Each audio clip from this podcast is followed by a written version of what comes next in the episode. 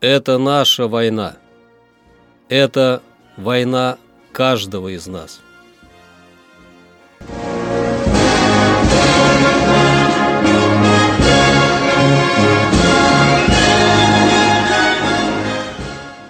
Проект информационного агентства «Регнум».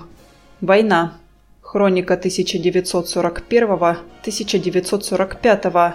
17 октября. 17 октября 1941 года войска Южного фронта оставили Таганрог.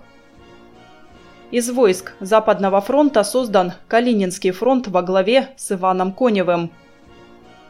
17 октября 42 немецкие части прорвались к Волге, разбив фронт обороны советской 62-й армии на две части. 17 октября 44 войска Украинского фронта окружили крупную группировку немцев юго-восточнее Белграда. 17 октября 1944 года. Советские войска, действующие совместно с частями Народно-освободительной армии Югославии, продолжают бои за Белград. Противник превратил город в мощный узел обороны. На подступах к Белграду и его улицах гитлеровцы соорудили много дзотов и дотов, противотанковых и противопехотных препятствий. Красная армия нанесла врагу тяжелое поражение в предместьях Белграда и прорвалась на окраины города завязались ожесточенные уличные бои. Советские и югославские части настойчиво продвигаются вперед. Бои переместились в центр города. Гитлеровцы выбиты из района вокзала у реки Сава.